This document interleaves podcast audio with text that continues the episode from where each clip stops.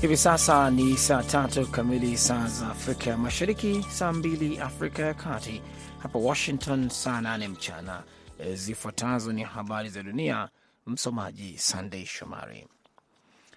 Shambulizi la ndege isiyo na rubani Jumapili kwenye soko kusini mwa mji mkuu wa Sudan, Khartum, liliua takriban watu 43, wanaharakati na kundi la matibabu walisema, wakati wanajeshi na kundi pinzani la wanamgambo wenye nguvu wakipigania udhibiti wa nchi hiyo. Zaidi ya watu wengine 55 walijeruhiwa katika shambulio hilo katika kitongoji cha Khatum katika eneo la Mei ambako vikosi vya kijeshi vinaopambana na kikosi pinzani vilijaa huko. Umoja wa madaktari wa Sudan ulisema katika taarifa yake kwamba majeruhi walipelekwa katika hospitali ya chuo kikuu cha Bashair. The Resistance Committee, kikundi cha wanaharakati ambacho husaidia kuandaa misaada ya kibinadamu, kilichapisha picha kwenye mitandao ya kijamii zikionyesha miili iliyofunikwa kwa shuka nyeupe kwenye uwanja wa nje ya hospitali. Waokoaji nchini Moroko walitafuta hii leo Jumatatu manusura wote waliobaki katika tetemeko kubwa la ardhi Jumatatu, huku idadi ya waliopoteza maisha ikiongezeka na kufikia takriban 2497. Serikali inasema timu za uokoaji kutoka Uingereza, Hispania, Qatar na Umoja wa Falme za Kiarabu zinajiunga na juhudi za kuchimba katika vifusi katika vijiji vya milima ya Atlas. Tetemeko la ardhi lenye ukubwa wa 6.8 katika vipimo vya Rikta ulitokea Ijumaa usiku na kujeruhi watu wapatao 2476 pamoja na waliofariki dunia. Utafiti wa idara ya jiolojia ya Marekani umesema kitovu cha tetemeko hilo kilikuwa kilomita 72 kusini magharibi mwa Marakesh.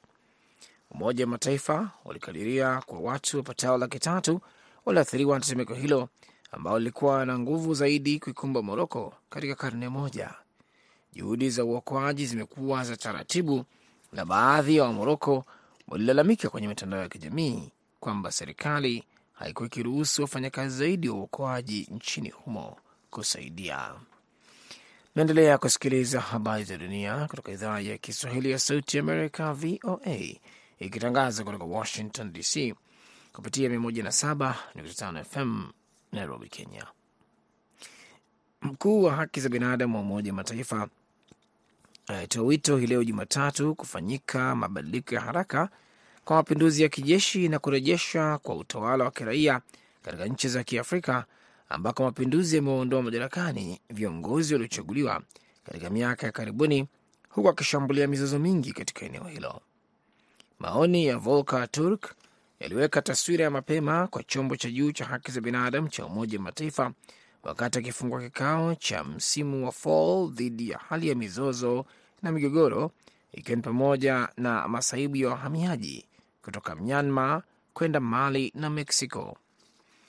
Akizungumzia mzozo wa miaka kumi katika eneo la Sahel ambalo linaenea kote Afrika ya Kaskazini, katika nchi kama vile Mali, Burkina Faso na Niger, aliashiria athari za mabadiliko ya hali ya hewa na ukosefu wa uwekezaji katika huduma kama vile elimu na afya kama sababu ambazo zimechochea misimamo mikali. Dhoruba kubwa ya Mediterranean ilipiga mashariki mwa Libya siku ya Jumapili na Jumatatu na kuwa takriban watu 25 na kuharibu nyumba na barabara, vyanzo vya afya vilisema. Wanajeshi saba wa jeshi la kitaifa la Libya hawajulikani walipo. Msemaji wa LNA Ahmed Mesmari alisema picha za kwenye mitandao ya kijamii ziliwaonyesha watu wakiwa wamekwama juu ya mapaa ya magari yao wakati wakijaribu kupata msaada katika mafuriko makubwa, wakati kimbunga Daniel kilipopiga katika miji ya Bengazi, Suse, Albaida, Albarij na Derna. Hizo zilikuwa habari za dunia kutoka Washington. Jina langu ni Sunday Shomari. Kwa heri kwa sasa. Muda mfupi ujao utasikiliza kipindi cha Kwa Undani.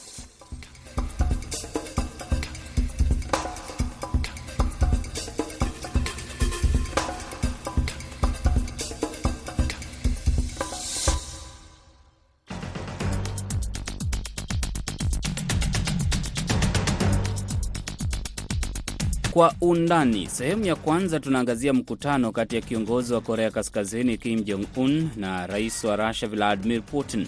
Mbona mkutano huo umejaa usiri mkubwa na kufuatiliwa sana na mataifa magharibi? Sehemu ya pili tunaangazia siasa za Tanzania. Wanasiasa wa upinzani wanaendelea kukamatwa.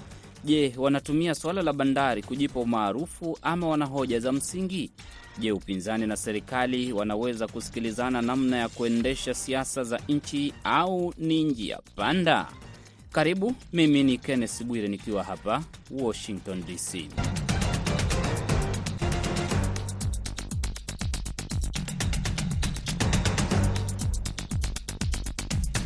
Vyombo vya habari vya Korea Kusini na Japan vinaripoti kwamba kiongozi wa Korea Kaskazini Kim Jong Un yupo safarini akitumia gari moshi kuelekea Russia, ambapo anatarajiwa kukutana na rais wa Russia Vladimir Putin.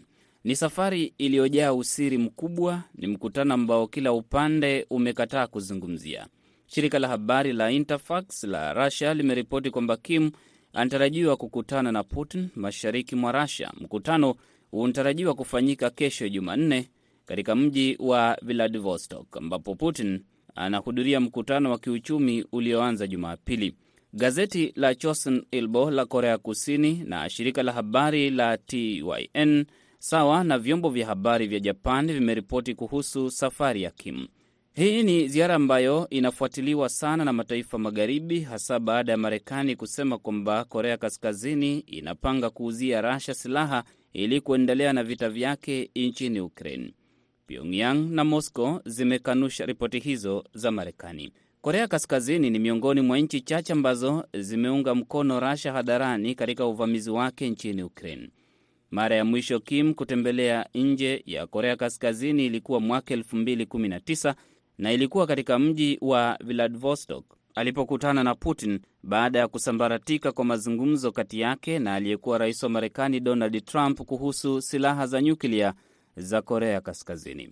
Marekani imesema kwamba itakuwa makosa makubwa sana iwapo Korea Kaskazini itatoa silaha kwa Rasha kwa ajili ya vita vyake nchini Ukraine, na kwamba iwapo Kim Jong Un atafanya hivyo, Korea Kaskazini italipa gharama ghali sana. Amin Mwidau ni msomi na mchambuzi wa siasa za kimataifa, yupo Canada. Amin, unapoifuatilia ziara ya Kim Jong Un kumtembelea Vladimir Putin, ni nchi mbili ambazo zimetengwa na si kutengwa tu kwa sababu ya masuala mengine ya kiuchumi kimataifa, lakini zimetengwa kwa uchungu wa aina yake, zimewekewa vikwazo vya hali ya juu na Marekani. Je, Pyongyang inaweza isaidia vipi Moscow na Moscow itafaidika namna gani kurudisha mkono kwa Pyongyang? Asante ah, ndugu Bwire. Tukiangalia kwa upande wa Moscow wa katika miezi kumi na nane iliyopita wamekuwa katika vita baina yao na Ukraine. Hivi ni vita ambavyo kwamba hawakutegemea kwamba vingeweza kwenda kwa muda mrefu sana. Kwa hiyo walitumia silaha nyingi sana na kwa kwa muda mfupi sana ambapo kwamba hivi sasa viwanda vyao vya utengezaji wa silaha haviwezi ku, ku, kulingana na mahitaji yao walionao ya kisilaha.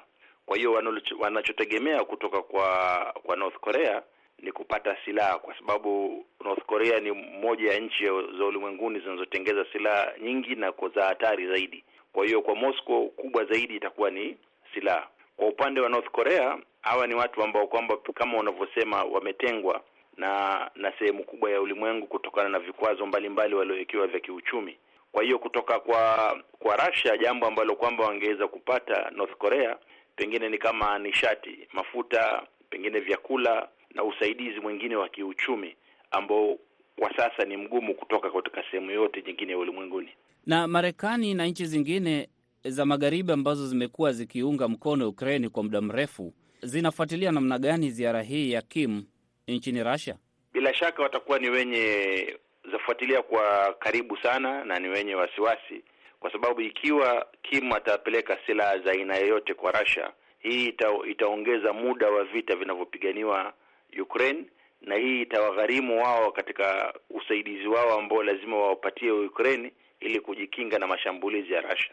Kwa hiyo ni ni, ni ni ziara ambayo kwamba wataifuatilia kwa karibu sana na ni ziara ambayo kwamba inawatia wasiwasi ya kiusalama na ya kisiasa. Moscow kwa namna yoyote vile sasa ni kumtafuta rafiki yoyote ama nchi yoyote ambayo ipo karibu inaweza isaidia, hata kama ipo mbali, ishara kwamba Putin amezidiwa maarifa na ng'ang'ania chochote anachoweza kupata kutoka kwa mtu yoyote. Kama rafiki waliobaki kwa kwa Moscow si wengi sana, na ndio maana tukaona kwamba ama yojaribu kuzidisha uwekezaji mkubwa katika sehemu kama vile bara ya Afrika, na amewekeza katika urafiki wake baina ya yeye na China kwa kikubwa zaidi, na sasa yazidi kuendeleza urafiki ule na marafiki wachache waliobakia kwa nchi kama Korea, ambao kwake yeye itamletea faida ya kiusalama. Kwa hiyo nchi za Afrika zimemletea faida za kiuchumi.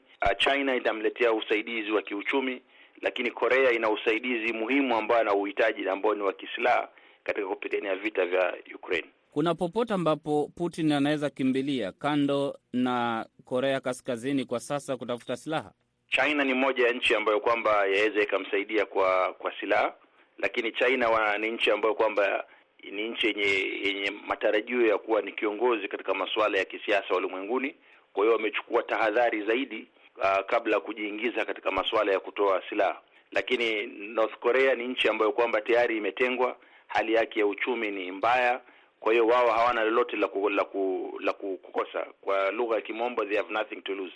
White House imesema kwamba endapo Kim Jong Un atatoa silaha kwa Russia kwa ajili ya vita nchini Ukraine basi Korea Kaskazini italipia gharama kubwa, na bila shaka maafisa wa White House wanafuatilia safari hii ya Kim Jong Un iliyo na usiri mkubwa kuelekea Russia. Vikwazo vimetolewa, lakini vinaonekana havijatikisa sana Korea Kaskazini katika hatua zake. Kama ni mizinga, Kim Jong Un amelipua kila siku. Marekani inaweza ikafanya nini kujibu hili? Hakuna mambo mengi yaliyobakia, kwa sababu tayari kama ulivyozungumzia tayari North Korea ni nchi ambayo ilikuwa imetengwa na amewekewa vikwazo vingi sana.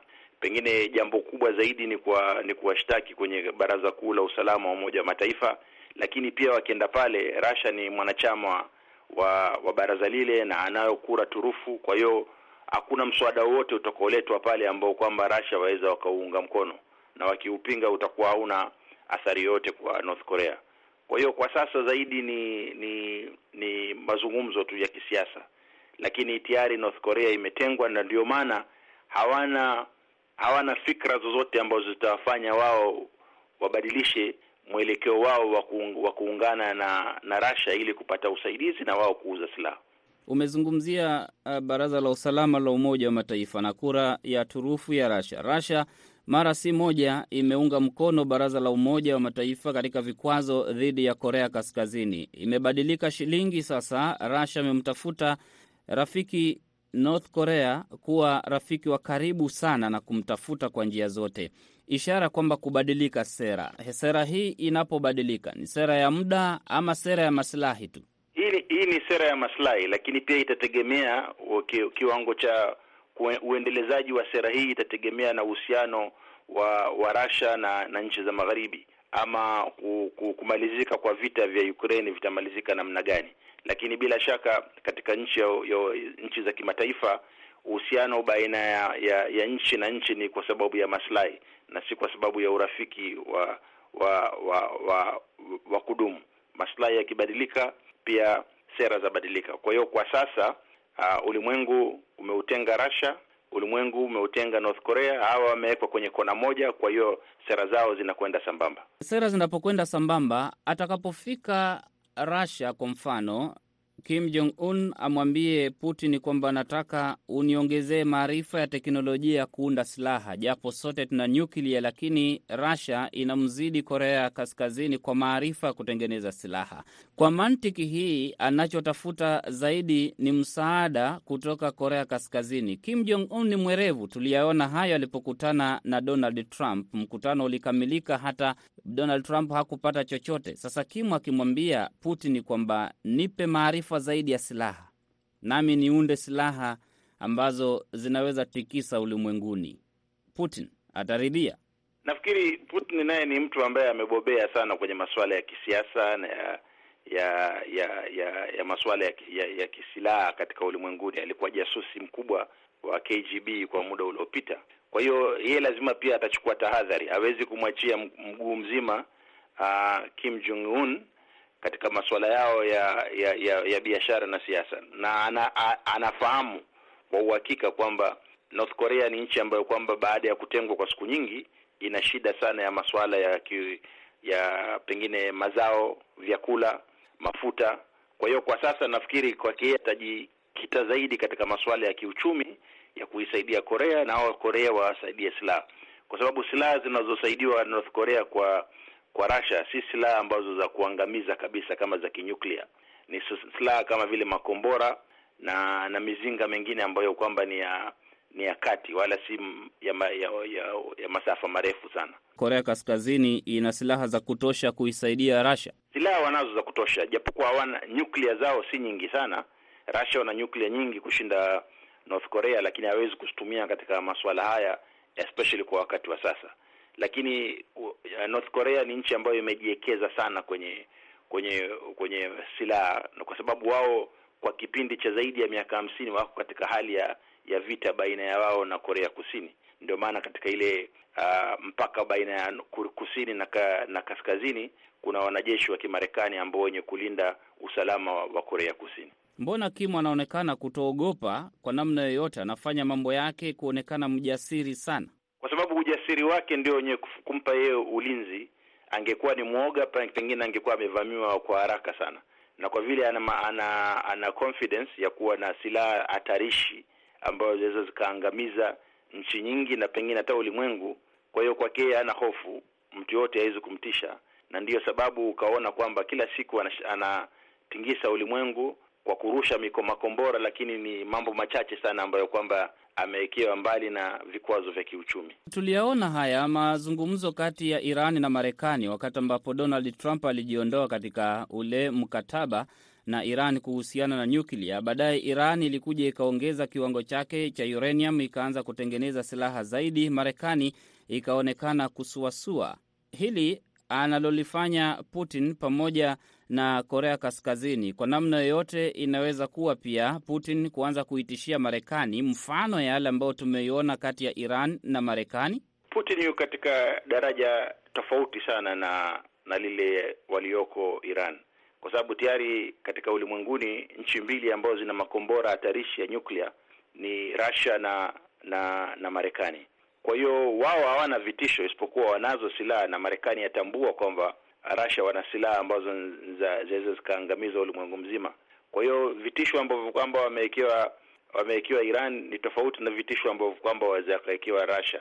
Ndio maana ukaona hadi mpaka leo, japokuwa Russia imevamia Ukraine ziko baadhi ya bidhaa ambazo kwamba zahitajika na nchi za magharibi ambazo bado wana, wanaendelea kuzinunua japo kwa kiwango cha chini zaidi, kwa sababu kuna athari kubwa zaidi ambayo zinaweza zikapatikana katika nchi za magharibi zikijikata kabisa na na na Russia. Basi mbona iwe kwamba mkutano kati ya Putin na Kim Jong Un usababishe wasiwasi?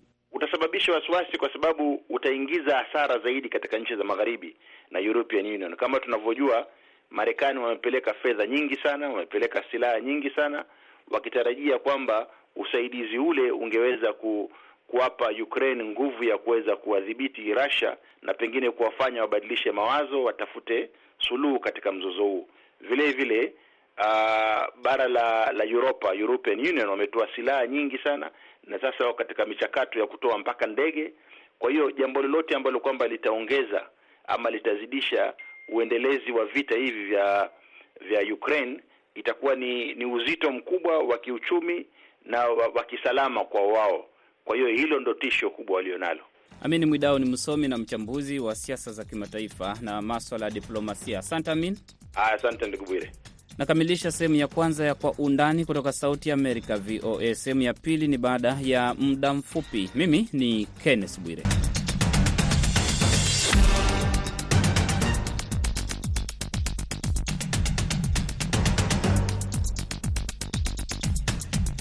Hii ni sehemu ya pili ya Kwa Undani kutoka Sauti ya Amerika, VOA. Nchini Tanzania, joto la siasa linaendelea kuchemka. Wanasiasa wa upinzani wanakamatwa na kuzuiliwa kila mara. Wanadai kwamba serikali inakandamiza uhuru wa kujieleza na kulemaza shughuli za vyama vya kisiasa, hasa vya upinzani. Wa hivi punde ni aliyekuwa mgombea wa urais kupitia chama cha Chadema Tundulisu, ambaye serikali imesema kwamba amekamatwa baada ya kuvunja sheria kwa kuitisha mkutano wa kisiasa pasipo kibali. Tundu Lissu hata hivyo ameachiliwa na polisi. John Mrema ni mkuu wa mawasiliano na msimamizi wa shughuli za kimataifa katika chama cha Chadema. John, tumeona wanasiasa wa upinzani, mmoja anakamatwa akiachiliwa, mwingine anakamatwa, huyo akitoka, huyu mwingine anaingia, na hili linakuja si miezi mingi iliyopita, ni michache tu baada ya rais wa Tanzania Samia Suluhu Hassan kuahidi kwamba wanasiasa wa upinzani, enyi wanasiasa, mtakuwa na uhuru wa kujieleza, uhuru wa kutoa maoni yako, uhuru wa kunadi sera zenu pasipo kubugudiwa na mtu yeyote. Lipi limeharibika? Ah, mpaka sasa hivi na sisi tunajiuliza shida ni nini, kwa sababu tumekuwa kwenye vikao vya maridhiano karibia mwaka mzima sasa, tunaenda mwaka wa pili, tukizungumza ni jinsi gani tuweze kujenga demokrasia yetu kwa maslahi mapana ya taifa letu, lakini taratibu taratibu tunaanza kuona tunaserereka kurudi tena nyuma kule kule tulikotoka. Dalili ziko wazi kwamba serikali hii nayo imeamua kubadilisha kibao, badala ya kujibu hoja kwa hoja kama ambazo tulitegemea. Tunaona sasa hoja zinaanza kujibiwa kwa magereza na vituo vya polisi, lakini ni suala ambalo kwa kweli hatu hatutegemei kwamba litaruhusiwa turudi kule tulikotoka, kwa sababu Mheshimiwa Rais hata alipokuja kwenye vikao vyetu, alipokuja kikao cha mkutano wa siku ya wanawake duniani naye alisema never and never again, kwamba kamwe na kamwe isitokee tena turudi kule tulikotoka. Kwa hiyo tunaamini ataiishi kauli yake, hata kama wasaidizi wake watakuwa wanasukuma tofauti na kauli yake hiyo. Sasa uh, hoja ni kwamba mnatumia hoja bandari zaidi. Je, hiyo huenda ni hoja inachukiza serikali ama mnatumia hili swala la bandari kujipatia umaarufu pasipo kujenga hoja muhimu zinatafsiriwa na serikali kama hoja za uchochezi dhidi ya serikali? Serikali ingekuwa na majibu, ingejibu hizo hoja.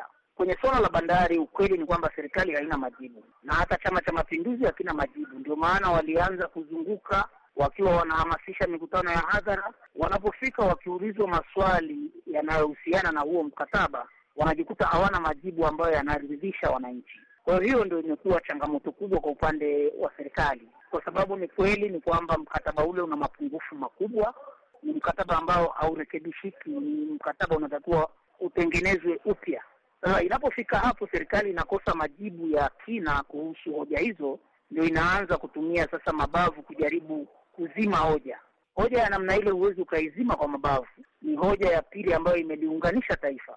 Hoja ya kwanza ni hoja ya katiba juu ya katiba mpya. Taifa lilikuwa moja, kila mmoja aliongea kwa lugha yake kwamba tunataka katiba mpya, na hatimaye tukaanza mchakato. Leo katika mkutano maalum wa baraza la vyama vya siasa na wadau wa demokrasia kutathmini utekelezaji wa mapendekezo ya kikosi kazi na hali ya siasa nchini, kauli mbiu ikiwa imarisha demokrasia, tunza amani, amesikika Rais Samia akisema demokrasia si matusi ni maoni na kusisitiza kwamba unapozungumzia demokrasia unazungumzia utu wa mtu, nafasi ya mtu lazima nao viheshimiwe, na unaposimama kuzungumza demokrasia lazima ujue una mambo lazima unayaheshimu. Kuna maoni na kuna matusi. Sasa demokrasia si matusi, demokrasia ni maoni. Mnamtusi rais, sio? Sasa hiyo ni tafsiri yake. Sidhani kama kuna mwanasiasa yeyote wa Chadema ambaye amemtusi rais. Kwa kweli tukimpata huyo na tukaambiwa fulani amemtusi rais na kamtusi hivi, hata sisi tutamkemea. Na ni bahati mbaya kwamba hoja zinapokuwa nzito zinatafsiriwa kwenye maeneo matatu. Ya kwanza huwa wanasema ni uchochezi, mara ya pili huwa wanasema ni ubaguzi. Sasa unazungumziwaga una ubaguzi wa kidini au wa kikabila au wa kikanda. Eneo la tatu wanasema ni matusi, lakini hakuna aliyewahi kuainisha tusi hata moja kwamba kuna mtu amewahi kumtukana mheshimiwa rais. Ni John Mrema, mkuu wa mawasiliano pamoja na masuala ya kimataifa katika chama cha Chadema. Nakushukuru Mrema. Nakushukuru sana na karibu sana. Asante. Naungana sasa na Gaston Msigwa, msemaji wa serikali ya Tanzania. Msigwa, unatafsiriaje shughuli za upinzani hapo Tanzania zinazopelekea wanasiasa wa upinzani mmoja akiondoka gerezani ama mahabusu kutoka mikononi mwa polisi, mwingine anaingia? Moja kati ya sifa kubwa ambazo serikali ya awamu ya sita inazo kwa sasa ni kuimarisha demokrasia na kuruhusu uwanja uh, wa siasa ufanye kazi vile ambavyo wanasiasa wanataka, lakini serikali haijaruhusu watu kutumia uwanja wa kisiasa kuvunja sheria, taratibu na kanuni za nchi yetu. Kwa hivyo watu ni lazima watofautishe kati ya kufanya shughuli zao za kisiasa ambazo wamehakikishiwa na serikali, tena ikiongozwa na rais mwenyewe Mheshimiwa Dakta Samia Suluhu Hassan kwamba watu wawe huru wafanye siasa wanavyotaka, lakini wasivunje sheria, kanuni na taratibu za nchi yetu. Sasa ni lazima watu watofautishe kati ya kufanya siasa na kuvunja sheria.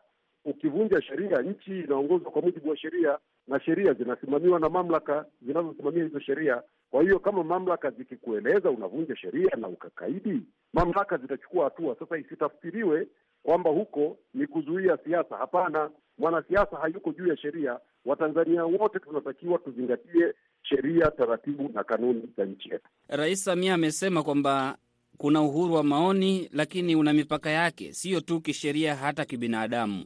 Waliokamatwa na kuachiliwa wamevunja kanuni gani, sheria gani ambazo wamevunja kiasi kwamba akiondoka huyu anaingia huyu, akiondoka huyu huyu yupo tayari kuingia pale? Vyombo vyetu vinasema kwamba hawa wamekamatwa kwa sababu ya moja, mbili, tatu. Ni vyombo vya kisheria, ni taratibu za kisheria, na sio kwa wao tu, hata angefanya mtu mwingine, mtu yeyote ambaye hazingatii sheria, mamlaka za kisheria zinachukua hatua. Ndio utaratibu wa Tanzania. Mama uh, Samia Hassan aliahidi kwamba kutakuwa na nafasi kwa kila mwanasiasa kusema yake kwa, maon, kwa maneno yake na kuendeleza shughuli zake za kisiasa.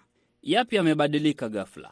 Me, mengi sana yamebadilika. Mheshimiwa Rais amewaruhusu kufanya mikutano ambayo awali serikali iliamua eh, iliweka iliweka utaratibu ambao wao walitafsiri kwamba unazuia wao kufanya mikutano yao. Mheshimiwa Rais amesema wacha waende wakafanye, wafanye siasa zao, wajenge hoja, na wanafanya hivyo maeneo mbalimbali. Wanazungumza na serikali imekaa inasikiliza hoja za msingi ambazo zinatakiwa kuchukuliwa hatua, kwa sababu vyama vya upinzani si adui na, na, na shughuli za kisiasa si shughuli haramu, ni, ni shughuli halali. Kwa hiyo wakitoa mawazo yao, serikali inasikiliza yale yanayotakiwa kuchukuliwa hatua, yanachukuliwa hatua. Lakini kutolewa kwa nafasi hii hakuna maana ya kwenda kufanya uchochezi, hakuna maana ya kwenda kusababisha uh, kutishia amani ya watu, kuondoa utulivu uliopo. Hayo ni mambo yanayokatazwa kwa mujibu wa sheria, na wanaofanya hivyo, bahati nzuri, wanazijua sheria. Sheria zetu zinakataza kufanya hivyo wanavyofanya. Serikali inaendeshwa kwa STK, naita sheria, kanuni na taratibu. Manake Lisu sio wa mwisho, mwingine anaweza kakamatwa wakati wote. Hata ningekuwa mimi hapa nikivunja sheria leo, msemaji mkuu wa serikali, mkurugenzi wa idara ya habari maelezo, mwandishi wa habari wa siku nyingi Gerson Msigwa, nikivunja sheria nitakamatwa, kwa sababu hakuna aliye juu ya sheria. Nchi yetu ina sheria na kila mmoja ana wajibu, ana haki zake za kikatiba na kisheria, na ana wajibu kwenye katiba na kwenye sheria za, za nchi yetu. Upande ule wa CCM hakuna anayevunja sheria. Wakipatikana wanaovunja sheria na wenyewe watachukuliwa hatua, na kama umefuatilia karibuni, nao pia waliwahi kuitisha mkutano mahali, wamezuiwa wakaacha. Kuna namna yoyote ambavyo serikali iliyo madarakani kwa sasa inaweza kuketi na hawa wapinzani wakasikilizana, kila mtu akafanya shughuli zake pasipo mwingine kunyoshea mwingine kidole, pasipo rafu katika siasa? Ma, ma, mazingira ya kukutana yako mengi, na viongozi wa kisiasa Tanzania wanakutana na viongozi wa serikali tena kwa dhamira njema ya Mheshimiwa Dakta Samia Suluhu Hassan. Hata yeye mwenyewe ameunda kiko, kikosi kazi cha kutengeneza mambo vizuri kwenye hitaji hili, na kikosi kazi hiki kinafanya kazi, kinapeleka ripoti kwake, anayapokea, anayafanyia kazi. Sasa ukishaona kuna mazingira kama hayo ya kukutana, maana yake ni kwamba serikali imetengeneza mazingira mazuri ya kuwasiliana na viongozi wa vyama mbalimbali vya siasa. Anachokisisitiza Mheshimiwa Rais kila siku ni kwamba tunataka nchi yetu iwe na amani na utulivu. Hatuwezi kuvumilia watu wavunje sheria. Hakuna aliye juu ya sheria. Gerson Msigwa ni msemaji wa serikali ya Tanzania. Nakushukuru Msigwa, asante sana. Nakamilisha kwa undani. Mwelekezi amekuwa Saida Hamdun, mimi naitwa Kenneth Bwire. Uwe na usiku mtulivu.